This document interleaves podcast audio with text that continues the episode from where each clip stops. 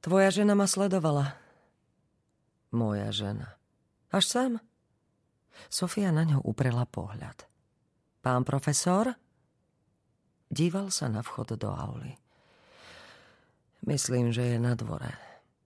Karlo Pontecote podišiel k oknu a Margaritu spoznal podľa tmavo-červeného kabáta, ktorý nosila od druhého jarného dňa. Sedla si na múrik a čítala knihu. Stále Nemirovská. Mala prehodenú nohu cez nohu a voľnou rukou si pridržala plecniak. Bol koniec marca a cez Miláno prechádzala nečakaná hmla. Karlo sa obrátil k študentom. Sofia si sadla do druhého radu, vybrala zápisník a mandle. S drobnou tvárou a ladnými pohybmi, ktoré tlmili dojem z nečakaných bokov, vyzerala mladšie ako na 22 rokov. Dívala sa na ňo – bola v nej rovnaká obava, ako keď ich rektor predvolal, lebo jeden prvák ich prekvapil v záchode na prízemí. On nad ňou, jeho ruky jej hladkali krk, alebo niečo také, lebo prvák najprv tvrdil jedno, potom čo si iné.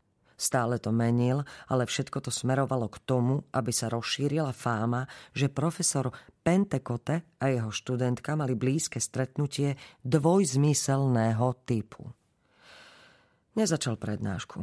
Obliekol si sako a vyšiel z auly. Zišiel po schodoch, vátriu spomalil a obrátil sa smerom k záchodu. Vrátil sa tam, aby to vysvetlil kolegovi. Vrátil sa tam aj s rektorom. A každému predviedol rekonštrukciu toho, čo nazýval nedorozumením.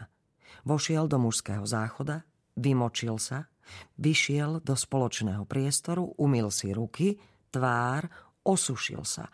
Počul, že v ženskom záchode niečo spadlo. Všimol si, že dvere sú pootvorené a za nimi našiel svoju študentku Sofiu Kasadejovú skoro v bezvedomí.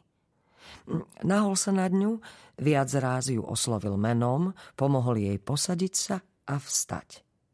Rektorovi ukázal ako. Takže ju na chvíľu oprel do kúta. Trvalo to na najvýš niekoľko minút. Potom sa dievča spametalo a on ju odprevadil, aby si opláchla tvár. Prváka si vôbec nevšimol. Chvíľu postál, kým sa vybral za manželkou a skontroloval mobil. Margarita ho neupozornila, že sa zastaví.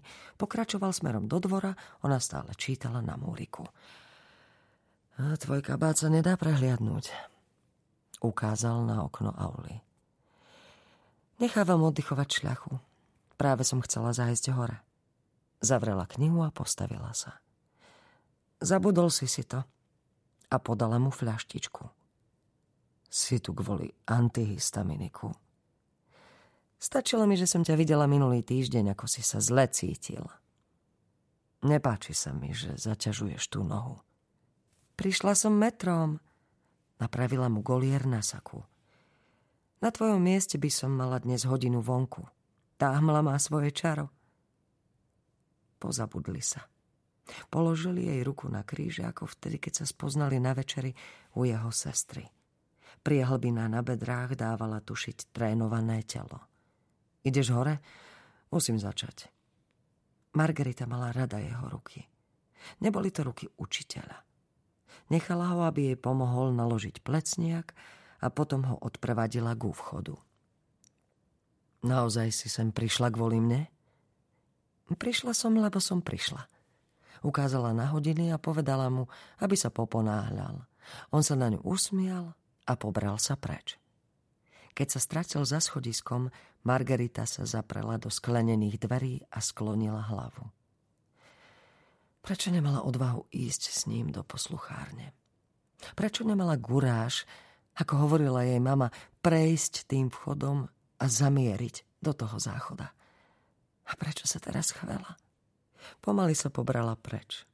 Mala chuť zastať, ale prinútila sa výjsť na ulicu, vyšla von z brány, zapla si kabát.